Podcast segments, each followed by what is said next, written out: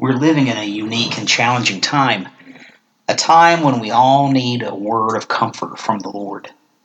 And last week I briefly hit pause on our study of the Gospel of Matthew because I felt like we, as a church, should be able to address questions such as what should our response be as believers presenting Christ in a time when our society is looking for hope? How does the church look now? How, does the church function now? And as I told you in the last few weeks, we're not going to lose our minds. We're not going to panic. We're going to encourage one another. We're going to encourage one another by phone, by text, by email. We're going to seek God's face, not simply His hand of blessing. We're going to seek His face and trust His Spirit to point out things in our lives that that need to be set aside, things that His Spirit wants to bring to our attention, things that He wants to bring to our attention as individuals, as, as a church, as a culture. We want to be seeking the face of God for the living of these days. And as we begin, I, I want you to think about two words, two words. And the first word is hope. And when I say hope, I don't mean a whim or a wish. I mean a strong assurance. Hope as a strong assurance. And the second word is stay. When we think of that word, we usually think of the word stay as a verb, such as I'm staying here, or we're to stay at home, or the car stays in the driveway. But I want I want us to think of stay as a noun, as a thing. A stay is a large, strong rope, usually of wire, used to support a mast of a ship. And and the word stay was used in that context even before the 12th century, so several hundred years ago. But a stay is a support, is a foundational support. And and the song On Christ the Solid Rock I Stand has a stanza that reads, His oath, His covenant, His blood support me in the whelming flood. When all around my soul gives way, He then is all my hope and stay. And you've heard me say this before there's a power in the songs of our faith, be they historic hymns sung down through the history of the church as well as some of the, the newer spiritual songs of the last few years. We, we sing our theology as believers. We, we sing our, our creedal beliefs. Uh, we sing what we believe. We sing what we know to be true because of what God's Word tells us. And as we are in this quarantine and this pandemic, we're now a few weeks into this, we're starting to ask questions uh, such as can we believe that Jesus is all of our hope and stay? Can we believe that? Can our culture believe that? Well, last week we looked at Acts chapter 1 and Acts chapter 2, and we saw the intersection of God's power, God's people, and prayer. We saw the arrival of the Holy Spirit, the comforter, the, the helper promised in the Gospel of John.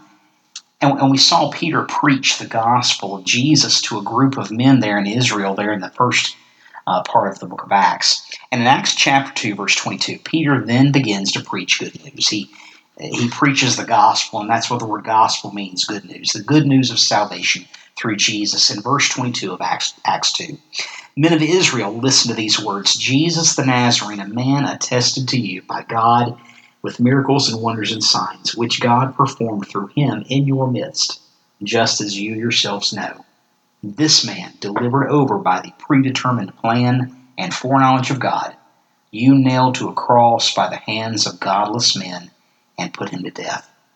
But God raised him up again, putting an end to the agony of death, since it was impossible for him to be held in its power. And then Peter brings up a name that all of these Israelites who are listening, a name that they will know King David. King David. And Peter says in verse 25, For David says of him, I saw the Lord always in my presence, for he is at my right hand, so that I will not be shaken. Therefore my heart was glad and my tongue exulted. Moreover, my flesh also will live in hope. Because you will not abandon my soul to Hades, nor allow your Holy One to undergo decay. You have made known to me the ways of life. You will make me full of gladness with your presence. And, and Peter, in this first sermon following the outpouring of the Holy Spirit, quotes David, the shepherd boy turned king of Israel. Where does David originally say these words? Psalm 16. Psalm 16. It's a beautiful psalm, and it's a song of trust in the Lord's sovereignty and in the Lord's deliverance. Listen to how Psalm 16 begins. Verse 1 Preserve me, O God, for I take refuge in you. Go down to verse 8. And David writes, I have set the Lord continually before me, because he is at my right hand, I will not be shaken. And in these days, as we live in these days, there's such a temptation to be shaken. And, and there's so many changes in our culture since last we even set foot as a church in the same room. So many changes. And, David didn't live in the time of the coronavirus. But David saw a lot of stuff, and, and David could have let his situations and his circumstances take his eyes off of the Lord. But in this instance, he didn't. He is seeking the Lord, and, and come what may, come what may, David will not be shaken. This is a picture of the Lord as one's hope and stay. And in verse 9 of, of Psalm 16, Therefore my heart is glad and my glory rejoices. My flesh also will dwell securely. Therefore, with the Lord is his hope and stay. David's heart is glad. And David worships the Lord. David feels secure. Verse 10 For you will not abandon my soul to Sheol, nor will you allow your Holy One to undergo decay. You will make known to me the paths of life. In your presence is fullness of joy in your right hand there are pleasures forever. In verse 10, David writes that the Lord will not abandon his soul, that the Lord will not allow David to undergo decay. Well, that's a head scratcher. Did David think himself above death and decay? It's a logical question. This is what David has written. And, and the reality is, the fact of the matter is, I believe that's what our culture is. That's what our culture is dealing with right now. Because for years we have lived as if we were above death and decay. And now, when our culture is having to face and address the question of mortality, we don't know how to handle it. And, and that big question whatever would life look like if we're not at its center. If we're not at its center. Uh, for all of the personal challenges that David faced, here he doesn't seem quite as enamored with himself as perhaps I am with me or you are with you, or as our society is with itself. And, and Peter explains in Acts chapter 2 where David is going with this line of thinking. And in Acts chapter 2, verse 29, Peter says, Brethren, I may confidently say to you regarding the patriarch David that he both died and was buried, and his tomb is with us to this day. And so, because he was a prophet and knew that God had sworn to him with an oath to seat one of his descendants on his throne, he looked ahead and spoke of the resurrection he spoke of the resurrection of the Christ, that he was neither abandoned to Hades nor did his flesh suffer decay. Jesus has not been abandoned to the grave and he has not suffered decay. Jesus, the Son of David, has been resurrected. He has defeated sin and death and hell and is on the throne of the kingdom of heaven. And he is sure and he is steadfast. There's a steadfastness that we see in both David's Psalm 16 and in Peter's quote in Acts chapter 2, this steadfastness is a sharp contrast. It's the exact opposite of what we see toward the end of Matthew chapter 7. And in Matthew chapter 7, Jesus is finishing what we refer to as the Sermon on the Mount. And at the very end of that, Jesus shares an extremely vivid example, and one that is familiar to most. Uh, let me read it 724. Therefore, everyone who hears these words of mine and acts on them may be compared to a wise man who built his house on the rock. And as the rain fell, and as the floods came, and the winds blew and slammed against the house, and yet it did not fall, for it had been founded on the rock. Everyone who hears these words of mine and does not act on them will be like a foolish man who built his house on the sand. The rain fell, and the floods came, and the winds blew and slammed against that house, and it fell, and great was its fall. That's a time of message. Jesus says in verse 26 that everyone who hears these words of mine and does not act on them will be like a foolish man who built his house on the sand. Why would one not want to act on the words of Jesus? Well, what words? Well, when, when Jesus first comes on the scene in Matthew, what words does he give to us? Well, in Matthew chapter 4, following his baptism and following the trial in the wilderness, we read that from that time Jesus began to preach and say, Repent, the kingdom of heaven is at hand. And just before that, some of the first phrases recorded of Jesus are what he says to Satan in the wilderness at the beginning of chapter 4.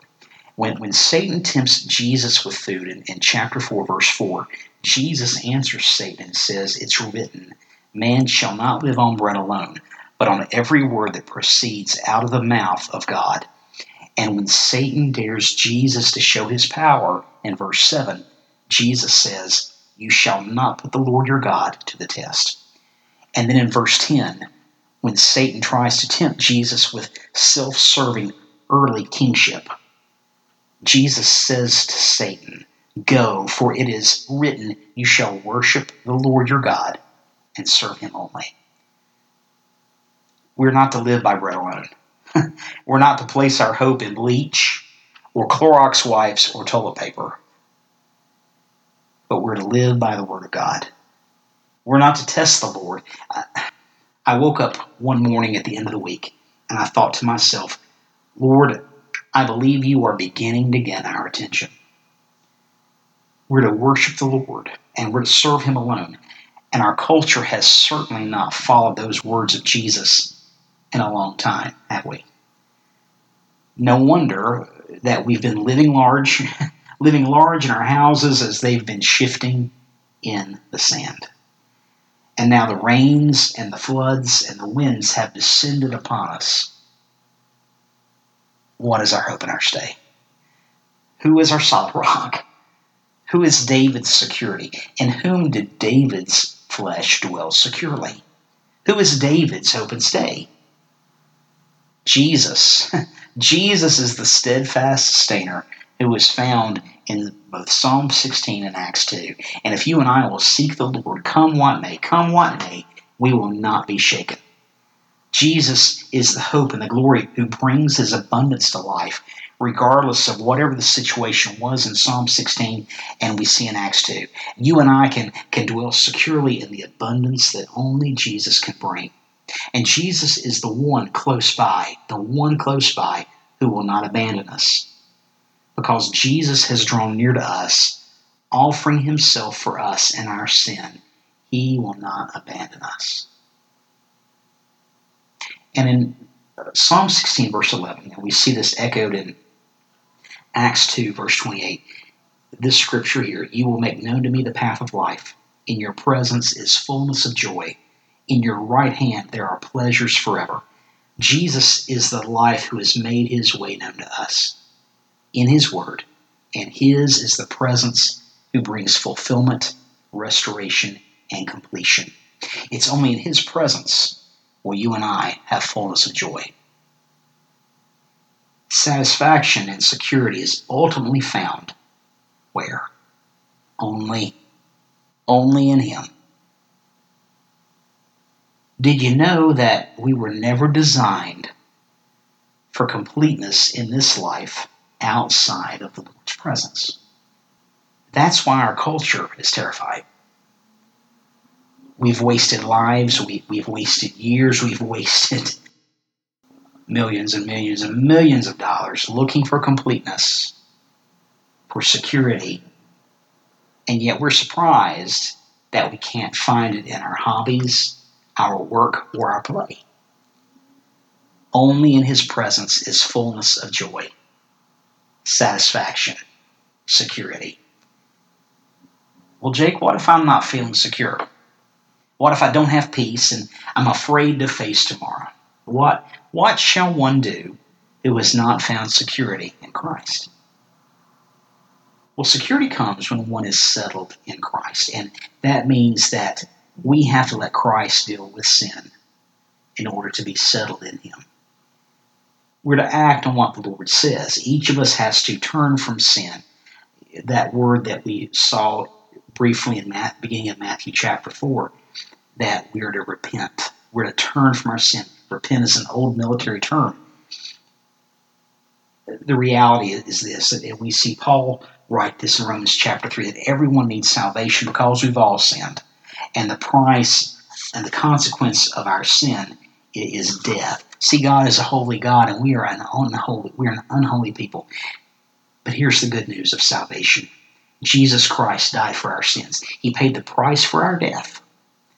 And when folks hear that, they're thinking, well, you know, before I meet Jesus, I've got to get my act together. I've got to get some things straightened out. I've got to really kind of pull myself up by my own bootstraps. We'll see, that's wrong. Here's good news. And Paul wrote this in Romans chapter 5, verse 8. But God showed his great love for us by sending Christ to die for us while we were still sinners. While we were still sinners. And that famous verse, John 3:16, that reads, "For God so loved the world that he gave his only begotten son, that whoever believes in Jesus would not perish but have eternal life." And when we realize that Jesus died for our sins and we trust in that, we receive salvation, we receive eternal life because of faith in what Jesus did for us on the cross. And Romans chapter 10, verse 9, it couldn't be said more clearly. Romans chapter 10, verse 9. If you confess with your mouth that Jesus is Lord and believe in your heart that God raised him from the dead, you will be saved. It's as direct as that. And then and Paul goes on to write, For it is by believing in your heart that you are made right with God, and it is by confessing with your mouth that you are saved. Amen. For everyone who calls on the name of the Lord will be saved. And and that is good news. That's good news. Good news in any era, especially in this one. And and a good another good thing about salvation, salvation brings us into a relationship of peace with God. Well, Jake, how can I be saved? Well, I think the hardest part is, is the first step. It's admitting that you're a sinner. What happens when the Holy Spirit, the Holy Spirit's always always at work in, in, in, in a person's life. And when a person becomes sensitive and open to the idea of the Holy Spirit working, the Holy Spirit begins to, to point out some things in a person's life that, that are not pleasing to God. And, and there, there begins to, a, a sense, a feeling of guilt. And when a person begins to feel guilt and brokenness about, about sin, at that point in time, that person begins to see the need to have forgiveness. And, and when we understand that as a sinner that, that we deserve death when we're sinners, we can believe that Jesus Christ died on the cross to save us from sin and from death. And what happens when we understand that, when we understand that we need our sin forgiven, we believe that Jesus is the one who did that by going to the cross. We're able to turn from our old life of sin. We're able to repent. Again, there's that old military term. We turn from our old life of sin into a new life in Christ. When we confess our faith and when we trust in what Jesus has done, then this is what happens. We receive, through faith in Jesus, this gift of salvation. And, and once a person does this, the person has God's Holy Spirit living inside him or her, bringing comfort and bringing guidance until the day that he or she will see Jesus in glory. See, the reality is we will all have to make a decision regarding Jesus um, because we will all stand in front of him. One day, at the end of our lives, at the end of time, we will come face to face with Jesus. What decision have, have you made? And and and here's the thing: we don't know the we don't know the, the turns in the road that are ahead of us. We don't know, but come what may, you can know this hour that Jesus can be your hope and your stay.